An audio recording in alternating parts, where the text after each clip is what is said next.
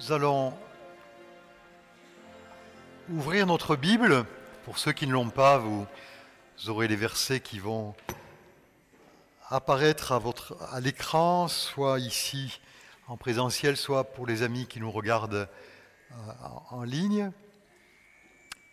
J'ai ce matin un message qui s'intitule Les dons, le caractère et la sainteté. Donc c'est une manière d'approcher une thématique, ça s'appelle un, triptyque donc de trois, sujets. Euh, initialement, on, a, on, a, un peu de mal à voir euh, ce que ça a à faire l'un avec l'autre, mais euh, il y a vraiment une relation entre ces trois pôles que sont les dons, le caractère et la sainteté. Donc je ne sais pas si c'est normal, mais euh, je, ne vois pas de, diapo en face de moi. Euh, donc euh, si ça peut se réparer, merci. Le premier texte que je vous propose, c'est Jacques chapitre 1er verset 16, où il est dit ceci, Ne vous y trompez pas, mes frères et sœurs bien-aimés, tout bienfait et tout don parfait viennent d'en haut ils descendent du Père des Lumières en qui il n'y a ni changement, ni ombre de variation. Conformément à sa volonté, il nous a donné la vie par la parole de vérité, afin que nous soyons en quelque sorte les premières de ces créatures. Voilà un premier texte, puis un second qui lui ressemble, mais qui est d'un autre personnage, c'est 1 Corinthiens chapitre 1er verset 4. Je dis constamment à mon Dieu toute ma reconnaissance à votre sujet pour la grâce de Dieu qui vous a été accordée en Jésus-Christ. En effet, en lui, vous avez été comblés de toutes les richesses, en particulier en ce qui concerne la parole et la connaissance, dans la mesure où le témoignage de Christ a été solidement établi parmi vous. Ainsi, il ne vous manque aucun don, à vous qui attendez le moment où notre Seigneur Jésus-Christ apparaîtra. C'est lui aussi qui vous affermira jusqu'à la fin pour que vous soyez irréprochables le jour de notre Seigneur Jésus-Christ. Dieu est fidèle, lui qui vous a appelé à vivre en communion avec son Fils, Jésus-Christ, notre Seigneur. Voilà donc deux passages que nous voulons de lire et qui sont issus de deux auteurs différents. J'ai presque envie de dire même très différents. Le premier, c'est Jacques. Jacques, c'est le frère du Seigneur Jésus, et je ne sais pas si vous pouvez l'imaginer, mais c'est un homme, Jacques, qui a passé son enfance avec, un frère aîné qui s'appelle Jésus. C'est quelque chose, ça. Hein donc il a joué avec lui, il a fait toutes sortes de choses que peuvent faire les enfants et, les adolescents. On a du mal à, s'imaginer cela. Nous avons toujours l'image de Jésus, soit sur la croix, soit dans la puissance de sa résurrection, avec la vision de l'Apocalypse. Non, non, non, mais là, il a passé son enfance, Jacques, avec son frère aîné, Jésus. Et ce que nous pouvons euh, euh, remarquer chez Jacques, par rapport au second texte de Paul, c'est que les deux auteurs ont une même théologie à propos de la personne de Dieu concernant l'aspect de ce Seigneur qui donne et qui pourvoit. Donc là aussi, il y a une diapo. Hein. C'est une phrase très importante, j'aimerais la, répéter. Ce que nous pouvons remarquer chez les deux auteurs, c'est une même théologie à propos de la personne de Dieu, concernant son aspect de Seigneur qui donne et qui pourvoit. C'est vraiment capital. Jacques rappelle à ses lecteurs, donc à nous ce matin, que tout don parfait, tout bienfait, don parfait vient d'en haut ils descendent du Père des Lumières, chez lequel, en lequel il n'y a ni changement, ni ombre de variation. Jacques insiste sur le fait que si Dieu est le Père des Lumières, c'est-à-dire le Créateur des astres, hein, c'est un titre qu'on retrouve dans euh, euh, la littérature grecque, quand on, on nomme Dieu, on l'appelle le Père des Lumières, dans le sens où il a créé les lumières, c'est-à-dire la Lune, le Soleil, les étoiles, les, planètes. Et Jacques insiste que s'il est le Père des Lumières, il n'a rien à voir avec cette création dans le sens où les astres sont sujets à changement, ils suivent leur orbite de sorte que les nuits succèdent aux jours, les étoiles peuvent s'éteindre, on dit, qu'elles meurent, mais Dieu est l'éternelle réalité dont la nature est immuable et le caractère constant. Alors là aussi, il y a une diapo. Dieu est l'éternelle réalité dont la nature est immuable et le caractère constant. Donc, je ne sais pas quelle est votre conception de Dieu. Ce n'est pas parce que vous êtes euh, dans une église évangélique. Vous savez qu'on parle beaucoup des églises évangéliques en ce moment, pas en bien. Nous avons deux ministres qui sont intervenus pour dire ce qu'ils pensaient des églises évangéliques, mais on voit qu'ils ne connaissent pas du tout les églises évangéliques, qui sont des gens euh, d'une manière absolument euh, globale, complètement respectueux des autorités et qui euh, honorent le roi, comme c'est dit dans l'Écriture, donc pour nous le président de la République, qui prie pour les autorités. Donc on parle beaucoup des églises évangéliques en ce moment, mais ce n'est pas parce qu'on est à l'intérieur d'une église évangélique qu'on a nécessairement la bonne conception de Dieu.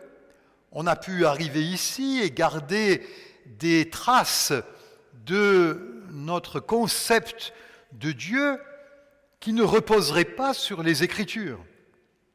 Il est dit dans ce texte qu'en Dieu, il n'y a ni changement, ni l'ombre d'une variation, c'est-à-dire qu'il est toujours saint, juste, aimant et sage. Et souvent, quand on est devant des difficultés et qu'on voit que les choses ne se passent pas comme elles devraient se passer, plutôt que de regarder à nous-mêmes, on aurait tendance à mettre le tort sur Dieu. Et tout à l'heure, quand Marie-Hélène a parlé de la bienveillance de Dieu, j'ai trouvé que c'était vraiment bienvenue par rapport à, ce que nous sommes en train de vivre dans ce culte et au thème, à la thématique de ce message. Dieu est bon, il est saint, juste, aimant et sage. Et dans le second passage que nous avons lu en introduction, c'est Paul qui s'adresse aux Corinthiens et il se réjouit qu'en Jésus-Christ, ils aient été comblés de toutes les richesses en particulier en ce qui concerne la parole et la connaissance. Au verset 7, il leur dira d'ailleurs, de la première épître aux, Corinthiens, verset 7, Ainsi, il ne vous manque aucun don. On aimerait que le Seigneur dise cela de nous. Hein. Hein, dites, euh, si, le Seigneur euh, était à ma place, ce serait combien avantageux pour vous et pour moi que ce soit lui qui soit là et qui, nous dise mais mes enfants, il ne vous manque aucun don. Ça serait formidable, ça. Quand vous lisez euh, la suite des épîtres de Paul aux Corinthiens, pour des gens à qui ne manquait aucun don, ils avaient quand même beaucoup de progrès à faire.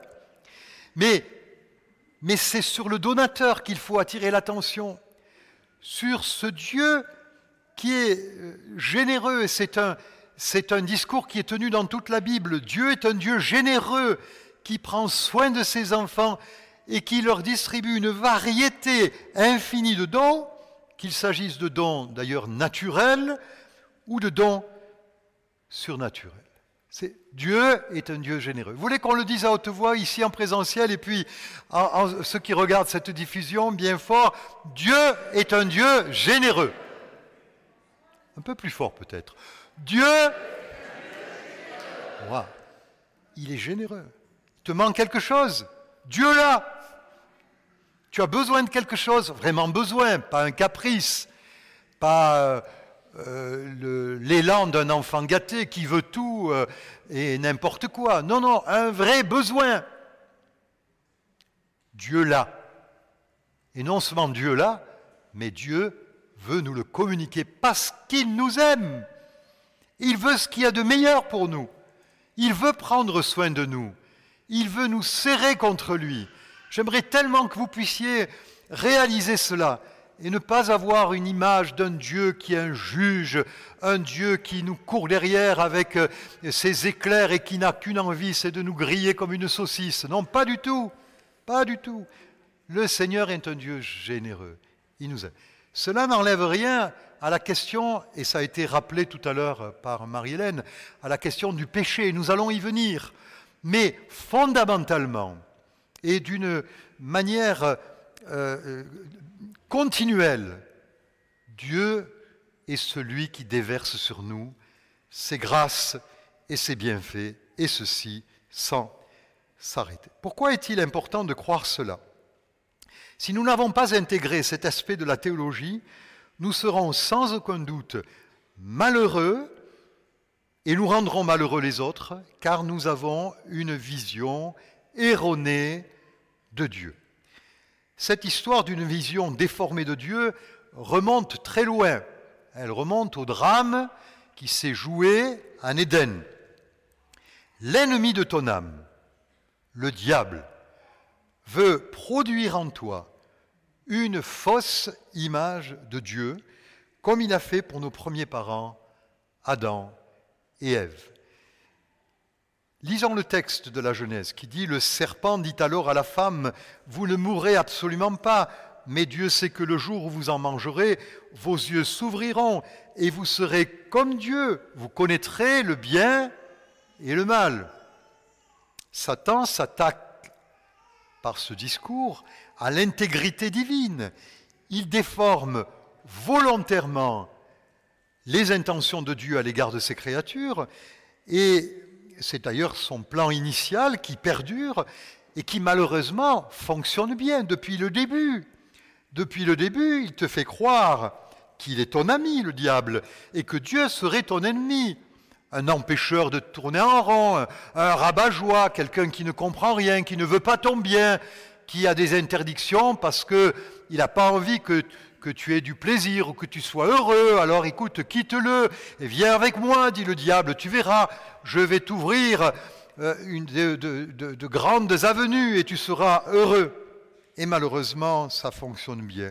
Et d'ailleurs, pour revenir à Jacques, pour le premier texte, dans le passage du contexte de Jacques, où il est question de la tentation, parce que quand Jacques dit toute grâce excellente, tout don parfait descend d'en haut, il a, dans le contexte précédent, il est en train de dire qu'il est impossible que Dieu nous tente, qu'il est impossible que le mal vienne de Dieu.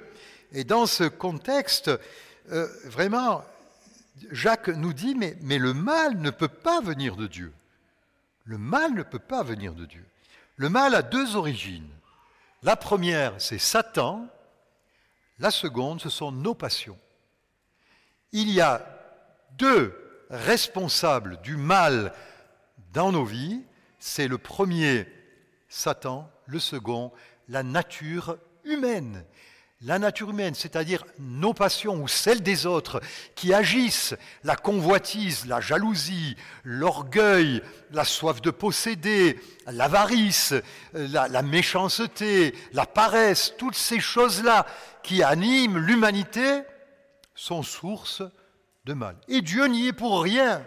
Dieu n'y est absolument pour rien. Et c'est pour cela qu'il est important maintenant d'aborder le sujet des dons, donc la première partie du triptyque, en relation avec notre caractère et la sainteté. Alors, plusieurs textes de l'Écriture affirment que Dieu est un Dieu qui donne au-delà de toute mesure. Et je répète cette phrase, au-delà de toute mesure. Je vais citer maintenant le verset sans doute le plus connu de la Bible qui affirme ceci, et ce verset, vous pouvez le proclamer à haute voix avec moi, et ceux qui sont chez eux le dire bien fort dans, leur salon. on, se lève pour dire ce verset parce que euh, il a été proclamé tout à l'heure dans un chant, tu as donné ton fils. Alors à haute voix, nous disons, en effet, Dieu a tant aimé le monde qu'il a donné son Fils unique, afin que quiconque croit en lui ne périsse pas, mais qu'il ait la vie éternelle. J'aimerais vous écouter, donc je vais me taire et, vous allez le proclamer bien fort, on y va. En effet,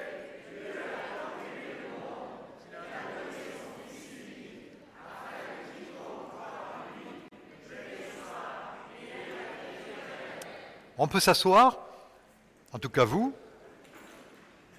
Qui de vous donnerait son enfant, et qui plus est son unique, pour son meilleur ami Personne. Personne ne ferait ça. Même si l'amitié est forte, qui sait qui va donner son enfant pour, pour sauver quelqu'un? Dieu l'a fait. Dieu l'a fait. Et à ce verset, j'ajouterai une déclaration aussi importante que Jean 3,16, que l'apôtre écrit, l'apôtre Paul dans les Romains, en ce qui concerne Dieu le donateur, c'est Romains 8,31, que dirons-nous de plus? Si Dieu est pour nous, qui sera contre nous Il est dit au verset 32, lui qui n'a pas épargné son propre fils, mais qui l'a donné. Il a donné pour nous, et il, il ajoute, comment? Ne nous accorderait-il pas ou ne nous donnerait-il pas? Aussi tout avec lui Voyez la promesse qui est liée à Jean 3,16. Il a donné son Fils, et comme il a donné ce qu'il avait de plus cher, tout le reste suit. Tout le reste va suivre tout au long de notre vie. Tout au long de notre vie, à chaque fois que nous aurons des besoins, à chaque fois que nous serons conscients des besoins ou que nous n'en serons pas conscients, parce qu'il y a des choses dont nous ne sommes pas conscients, le Seigneur sera toujours au Et nous voyons bien que la perception de Jacques, de Paul et des autres auteurs bibliques concernant notre vie chrétienne en rapport avec Dieu est basée sur le fait que pour vivre ici-bas et pour exercer notre rôle de disciple de Jésus-Christ, les dons naturels et surnaturels sont promis et devraient être attendus.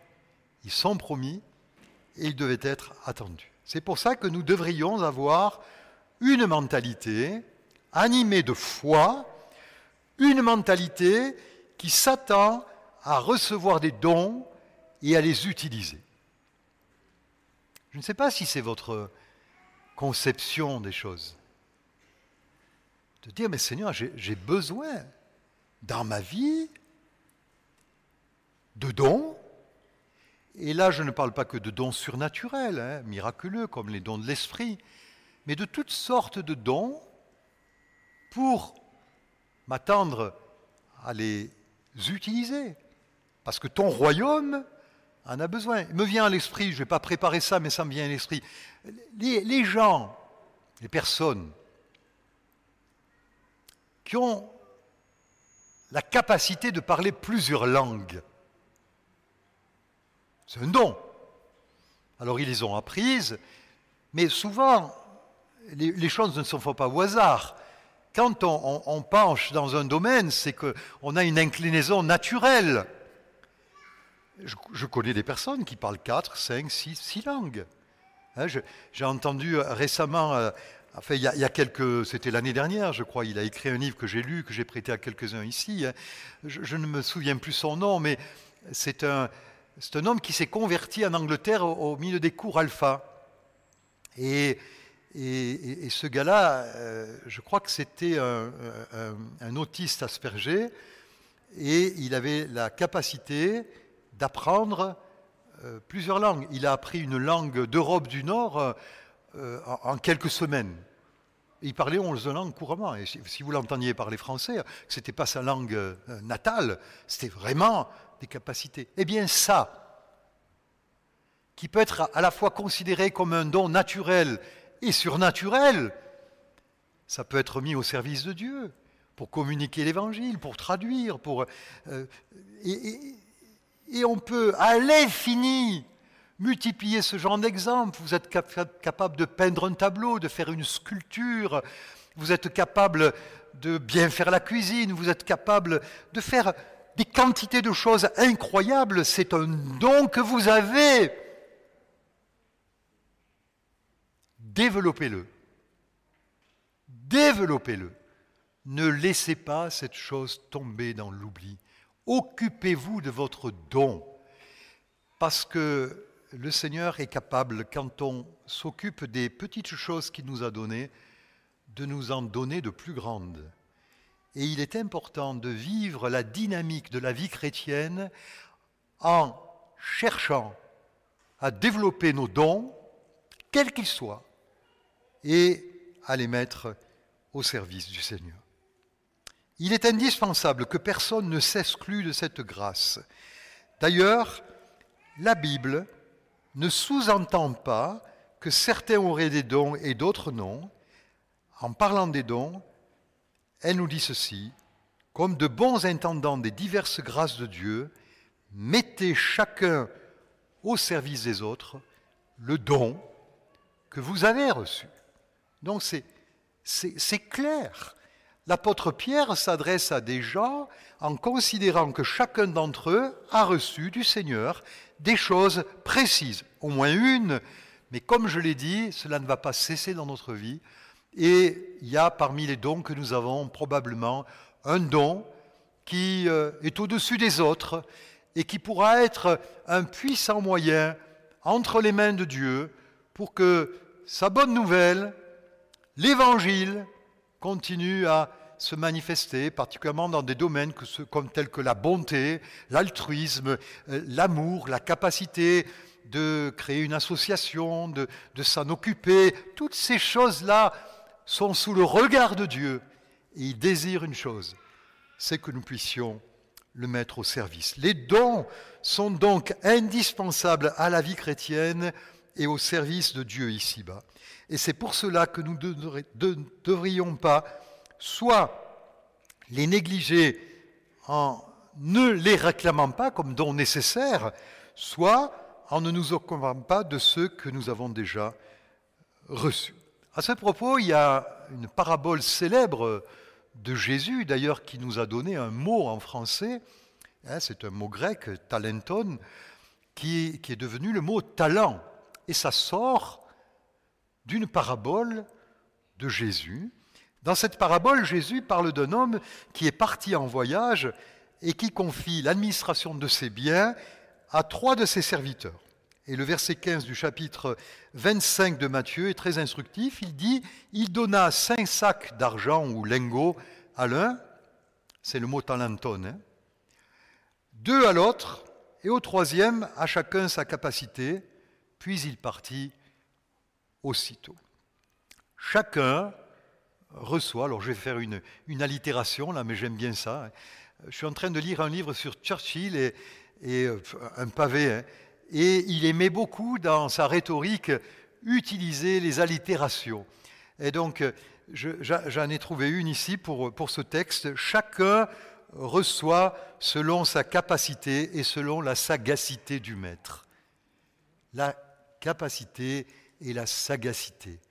Sa capacité, et le maître a la sagacité de, de discerner chez chacun d'entre nous quel don va bien à l'un et à l'autre.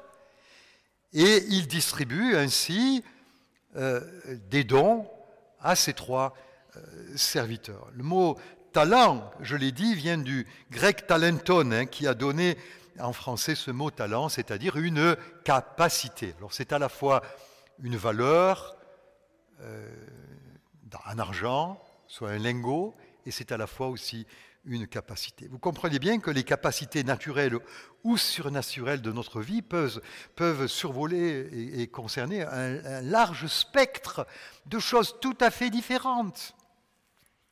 Quand vous avez, par exemple, à l'accueil, je pense à Jean-Pierre, Jean-Pierre et, Olga qui nous accueillent chaque dimanche à l'église. Euh, parlons de Jean-Pierre. Tu acceptes que je parle de toi, Jean-Pierre? Ah, il fait comme ça. Maintenant, c'est trop tard. Hein Mais quel frère sympathique. Quel frère accueillant. Jean-Pierre, je te bénis. Et quel frère plein d'humour. Oh, moi, je me régale avec lui. Hein. Quand euh, je lui offre un café et qu'il rend, sa tasse, il me dit J'ai bu la tasse.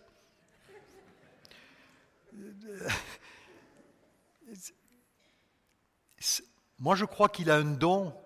Quand je parle avec Sébastien, c'est pareil. Et on aime se retrouver quand euh, on a un peu d'humour. Hein.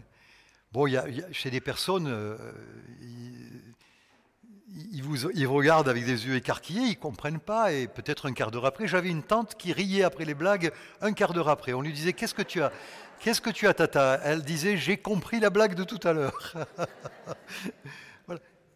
Mais il y a tant de richesse au milieu de nous, tant de bonté, tant de générosité, tant de grâce, tant de secours.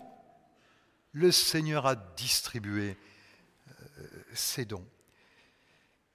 Souvenons-nous de ceux qui ont construit le tabernacle au désert après la sortie d'Égypte. Il s'agit de deux hommes, Betsaléel et Oliab, ainsi que des nombreux artisans qui les accompagnaient. Sans eux et sans les dons que Dieu leur avait donnés, pas de tabernacle.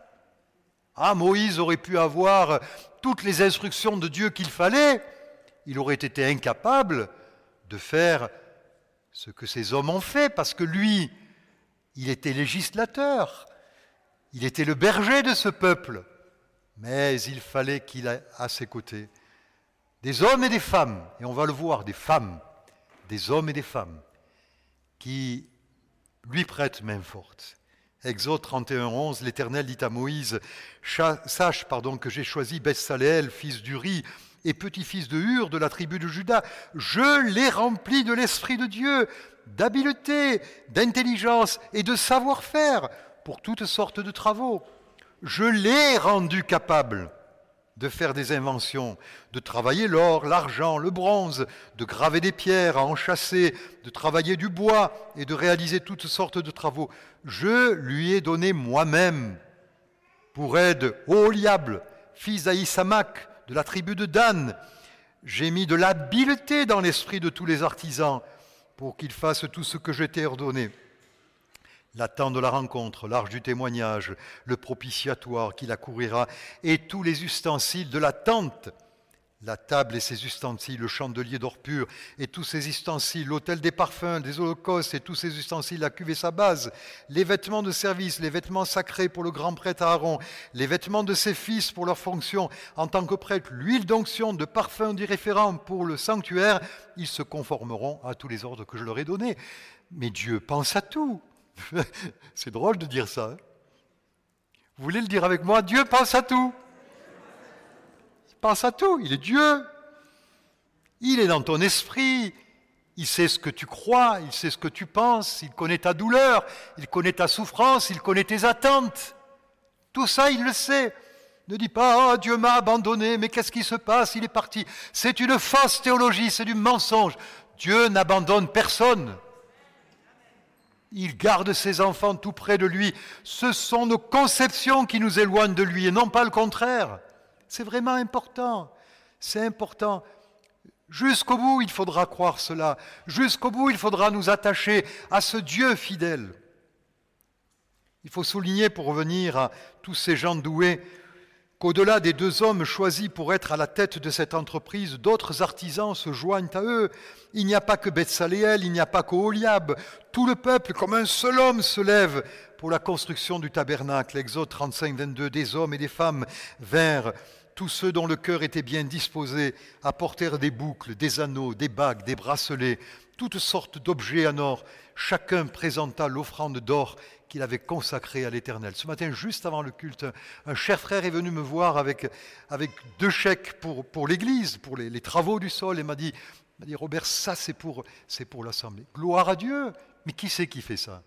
C'est Dieu qui sait tout et qui met dans nos esprits le vouloir et le faire.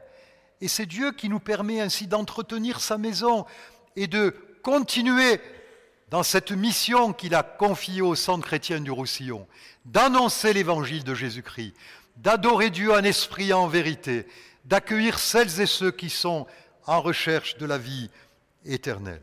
Et pour revenir au tabernacle, personne n'est exclu, j'ai parlé des femmes, les femmes apportent une large contribution. Exode 35, 25. Toutes les femmes qui avaient de l'habileté se mirent elles-mêmes au filage.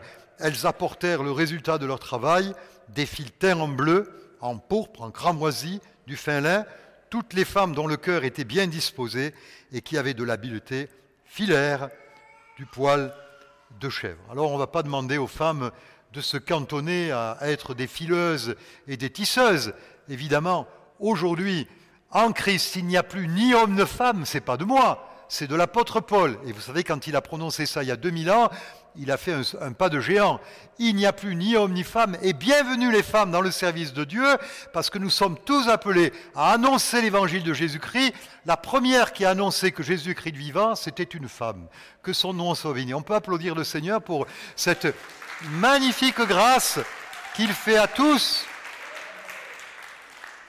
Mais que se passe-t-il alors dans l'Église? Dieu ne, distribuerait plus ces dons qui vont nous permettre de, vivre et de vaincre. Il faut chercher l'explication non du côté de Dieu qui aurait changé, puisqu'il ne varie pas. Il faut la chercher chez nous, dans nos cœurs, dans nos pensées et dans nos comportements. Et c'est maintenant le moment de parler de notre caractère. Et c'est sans doute le moment le plus important et le plus délicat pour moi, parce que j'ai dû toute ma vie me battre contre mon propre caractère. Vous croyez pas ça? Si, moi je le crois. Le caractère, c'est la nature profonde d'un individu. Ce sont sa mentalité, ses penchants, ses vrais centres d'intérêt, non pas ce qu'il montre, mais c'est vrai les plus profonds, ses qualités et ses défauts. C'est ça le caractère. Ce n'est donc pas étonnant que lorsque la Bible parle de conversion, certains traduisent repentance, mais on a revu ces termes parce qu'en fait l'occurrence de ce mot n'est pas la même dans tous les contextes de la Bible. Et ce mot a franchement été revu. Vous savez que le mot repentance n'est même pas dans le dictionnaire. Donc euh, c'est un mot qui est bien compris dans les milieux dans lesquels nous sommes ici, mais euh, on parle plutôt de repentir dans le dictionnaire. Hein. Euh, la repentance, c'est quelque chose de beaucoup plus fort que le repentir. Hein. Mais ce n'est pas dans le dictionnaire. Et le mot grec, c'est le mot métanoïa. méta, c'est euh, aller au-delà. Et noia, ça vient de, c'est, le nous, c'est la, mentalité, la pensée, mais, mais ça vient de, de, la pensée. Et donc, c'est vraiment un renversement de pensée, un, changement de mentalité. Et en cela, la métanoïa, c'est-à-dire la conversion, concerne le caractère. Au premier degré, le caractère. Les, Hébreux diront le cœur. Hein, c'est le siège. Le cœur, pour les Hébreux, c'est le mot qui est employé pour, pour parler de la vraie nature, le cœur de l'homme. Jésus l'a rappelé, c'est du cœur de l'homme que viennent tous les mensonges, les adultères, les, folies, les meurtres. Parce que Jésus, c'est un Hébreu. Et comme un Hébreu, il raisonne comme un Hébreu, donc il parle du cœur. Et nous, on est plutôt influencés par euh, la pensée grecque, hein, dans le nous, la mentalité, la, la pensée. Et euh, c'est le changement profond, par le changement profond de nos caractères, que les dons que Dieu nous a accordés se manifesteront évidemment de la manière la plus efficace. La parole bol des talents que j'ai évoquée tout à l'heure va nous permettre de découvrir que si le maître avait judicieusement distribué ses biens pour que ses serviteurs administrent sa maison pendant son absence, l'un des trois serviteurs avait un problème dans son caractère. Cela n'a pas empêché Dieu de donner ses dons. Si vous pensez que les dons que vous avez sont un diplôme de bon caractère, vous vous trompez. Au contraire, les dons que Dieu nous donne sont un défi pour que notre caractère s'améliore. Le problème, c'est quand nous essayons de garder le caractère mauvais avec les bons dons de Dieu. on va tout casser. Matthieu 25, 24, celui qui n'avait reçu qu'un sac d'argent s'approcha ensuite et dit, Seigneur, tu savais que, je savais que tu es un homme dur, tu moissonnes où tu n'as pas semé, et tu récoltes où tu n'as pas planté. J'ai eu peur et je suis allé cacher mon sac d'argent dans la terre. Le voici, prends-le maintenant, il est à toi. Tous ont reçu des dons, selon sa capacité. Et la parabole nous explique que les deux premiers firent fructifier l'argent, alors que celui-là, verset 18 de Matthieu 25, il est dit, celui qui n'avait reçu qu'un alla creuser un trou, et il cacha l'argent de son maître. Donc, avec le caractère qu'il avait, que le maître va définir dans quelques instants, il gâche ce don, il l'enterre, et du coup il le gâche. Au moment du jugement, l'homme parle de sa peur, j'ai eu peur, mais le maître, lui, ne parle pas de la peur, il parle de méchanceté et de paresse. C'est différent. Il lui dit, Serviteur mauvais et paresseux, tu savais que je moissonne où je n'ai pas semé, que je récolte où je n'ai pas planté. Il te fallait donc remettre mon argent au banquier, et à mon retour, j'aurais retiré ce qui est à moi avec un intérêt. Cet homme était mauvais dans le sens où il avait une mauvaise opinion du maître, comme nous, nous pourrions en avoir de mauvaises de Dieu. Il était paresseux parce qu'il aurait au moins pu s'occuper de son talent en le confiant des banquiers mais il n'a pas voulu s'occuper de quoi que ce soit pour son maître. C'était un chrétien paresseux et donc méchant.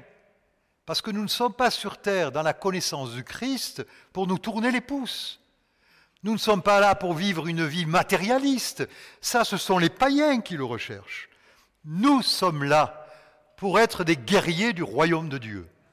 Nous sommes là pour annoncer l'évangile de Jésus-Christ. Nous sommes là vraiment pour mettre en œuvre les dons qui sont les nôtres et que Dieu nous a donnés, certainement à tous, selon nos capacités. Voilà un exemple bien triste dans le Nouveau Testament d'un homme qui avait reçu des dons. Judas Iscariote, un de ses disciples, celui qui allait le trahir, dit Pourquoi n'a-t-on pas vendu ce parfum 300 pièces d'argent pour le donner aux pauvres? Il disait cela non parce qu'il se souillait des pauvres, mais parce qu'il c'était un voleur. Et comme il tenait la bourse, il prenait ce qu'on y mettait. Qu'est-ce qui se passe? Non seulement Judas n'arrive pas à se réjouir du geste incroyable de Marie, la sœur de Marthe et de, Lazare, qui verse euh, du parfum un grand prix sur les pieds de Jésus qui l'essuie avec ses cheveux. Moi, j'aurais pas pu, mais elle a pu le faire.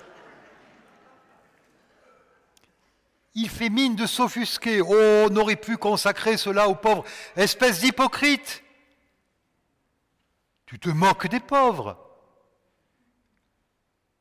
Tu es un voleur. Parce qu'il était voleur. Il piquait dans la caisse. Et alors il voit 300 deniers qui lui passent sous le nez. Et quel était le don de Judas, le grand don de son existence Qu'est-ce qu'on aurait aimé Vivre trois ans et demi à côté de Jésus? Le voir dans la barque, vous qui avez été sur le lac de Tibériade, sur les bateaux dans lesquels on a été, voir Jésus se lever et dire à, la mer et au vent, silence, taisez-vous le voir ressusciter des morts, guérir des lépreux, euh, faire lever des paralytiques. Mais ça, c'était le don qu'avait Judas. Vous savez ce qu'il en a fait? Il a considéré ça comme rien à côté de l'argent. L'argent. Quelle place a l'argent dans ta vie? Quelle place a l'argent dans ta vie? Va-t-il ronger ta pensée, pensant que tu n'en as jamais assez? Sois généreux il y a des pauvres autour de toi. Il y a des gens qui ont besoin autour de toi. Donne, partage, fais du bien. Celui qui donne pauvre prête à Dieu, dit le proverbe. Sois bon envers les autres et ne sois pas un Judas comblé de bien. Pourquoi est-ce que Dieu t'a donné de l'argent, d'après toi? Tu crois que c'est pour toi? Parce qu'il te fait confiance et il croit voir en toi un bon intendant. Alors sois un bon intendant et ne permets pas à ces richesses de gâcher ton existence et de te rendre dans la crainte, de te, de te donner toujours dans la peur de manquer. Tu ne manqueras jamais de rien. L'Éternel est mon berger. Je ne manquerai de rien. Que le Seigneur soit béni. Amen. S'occuper de notre caractère est une manière de sanctifier le contenant pour abriter le contenu dans de bonnes conditions. J'espère que vous comprenez cette phrase, qu'elle n'est pas trop alambiquée. Je la répète, s'occuper de notre caractère est une manière de sanctifier le contenant pour abriter le contenu dans de bonnes conditions. La dernière partie, et je termine là par euh, la sainteté de mon triptyque, c'est la sainteté. Alors la sainteté fait partie du, caractère. Hein. Je cite Pierre, c'est pourquoi tenez votre intelligence en réveil, euh, soyez sobre et mettez toute votre espérance dans la grâce que vous sera apportée lorsque Jésus-Christ apparaîtra. En enfant obéissant, ne vous conformez pas au désir que vous aviez autrefois quand vous étiez dans l'ignorance. Au contraire, puisque celui que vous appelez saint, vous aussi soyez saint dans toute votre conduite. En effet, il est écrit, vous serez saint, car moi, je suis saint. L'Écriture insiste sur le caractère absolu de la sainteté. Vous allez me dire, mais c'est impossible d'être saint. Évidemment, parce que vous avez une mauvaise notion de la sainteté. Un saint, ce n'est pas un gars qui est dans une chasse, pas une chasse d'eau, hein, mais une chasse, hein, avec les mains jouettes et une auréole sur la tête. Mais ça, c'est des histoires. Ça n'existe pas. C'est les hommes qui ont inventé ça. Les gens qu'on a béatifiés, canonisés, ont été des gens comme vous et moi, avec leurs tentations, avec leur caractère. Donc, évidemment, si vous partez d'une notion erronée à la base, vous allez dire, mais la sainteté, c'est pas pour moi. Mais oui, la sainteté pour vous, parce que quand Dieu déclare, vous serez saints, car je suis saint, ce n'est pas un ordre, c'est une promesse. Alléluia, c'est pas un ordre, c'est une promesse. Pourquoi? Parce qu'étant fils de ce Père qui est saint, nous allons par cette euh, capacité de, de communion avec comme euh, image par exemple le cep et les sarments, recevoir son esprit, sa sève et sa vie, et donc nous pourrons vivre dans la sainteté. La sainteté fait entièrement partie de la conversion à Jésus-Christ. Il est dit dans Éphésiens 4 que celui qui volait cesse de voler. Ça, c'est la sainteté. Quand tu es un voleur et que tu arrêtes de voler, eh ben, c'est que tu es délivré de ce péché, qui se donne plutôt la peine de travailler autonome de ses propres mains. Et écoutez ce qu'il est dit, pour avoir de quoi donner à celui qui est dans le besoin. Tu vois, il travaille pas pour lui. Avant, il volait, c'était pour lui. Euh, il vivait là sur un grand train. Aujourd'hui, non, il travaille, mais en travaillant, il pense aux autres. C'est ça la sainteté aussi. Qu'aucune parole malsaine ne sort de votre bouche. C'est ça la sainteté. Moi, quand j'entends des chrétiens qui jurent comme des charretiers, mais je suis effrayé. Je dis, mais on a une belle langue, le français. Mais parle français. Et ne dis pas toutes ces te servant de, mots impolis comme de ponctuation, comme on fait un peu à Toulouse, dans la région là-bas, ou à Marseille. Non. Ton langage doit être sanctifié. Peut-être ça, ça vous paraît un peu sainte-nitouche tout ça en disant euh, oh Non, non, non, mais moi je connais des gens qui se sont convertis et qui du jour au lendemain ont cessé de dire des mots euh, mal polis, pas parce que quelqu'un est venu leur dire de, le faire, mais parce que le Saint-Esprit leur a dit maintenant c'est fini, hein. tu ne prononces pas ces mots. Est-ce que, nos enfants ont besoin d'entendre ces choses-là? Non. Soyons des familles qui parlons bien français sans mettre un, mot mal poli à chaque fois. Qu'aucune parole malsaine, verset 29, ne sort de votre bouche, mais seulement de bonnes paroles qui, en fonction des besoins, servent à l'édification de transmettre une grâce à ceux qui l'entendent.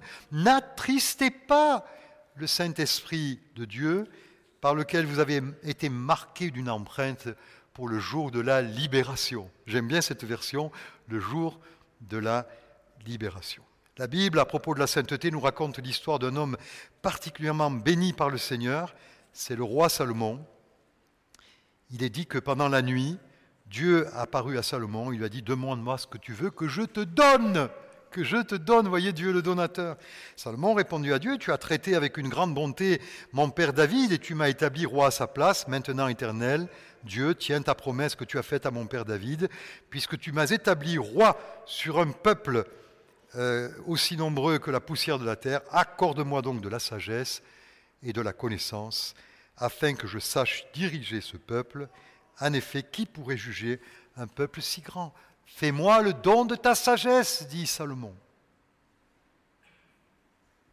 Toutefois, après des années de succès, Salomon s'est laissé entraîner et il a abandonné la sagesse qui le caractérisait. Écoutez ce texte malheureux. À l'époque de la vieillesse de Salomon, ces femmes entraînèrent son cœur à suivre d'autres dieux et il ne s'attacha pas sans réserve à l'Éternel, son Dieu, comme il avait fait David son père. Il suivit Astarté, la divinité des Sidoniens, et Milcom, l'abominable dieu des Ammonites.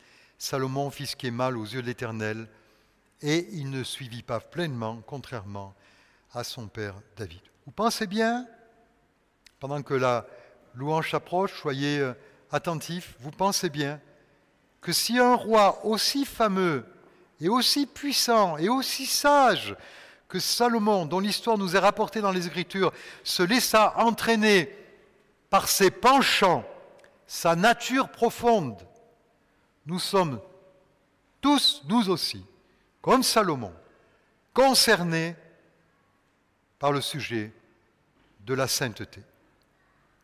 Rappelez-vous ces versets, ce que Dieu veut, c'est votre progression dans la sainteté c'est que vous vous absteniez de l'immoralité sexuelle, c'est que chacun de vous sache garder son corps dans la consécration et la dignité, sans se livrer à la passion du désir, comme les membres des autres peuples qui ne connaissent pas Dieu, sans se livrer.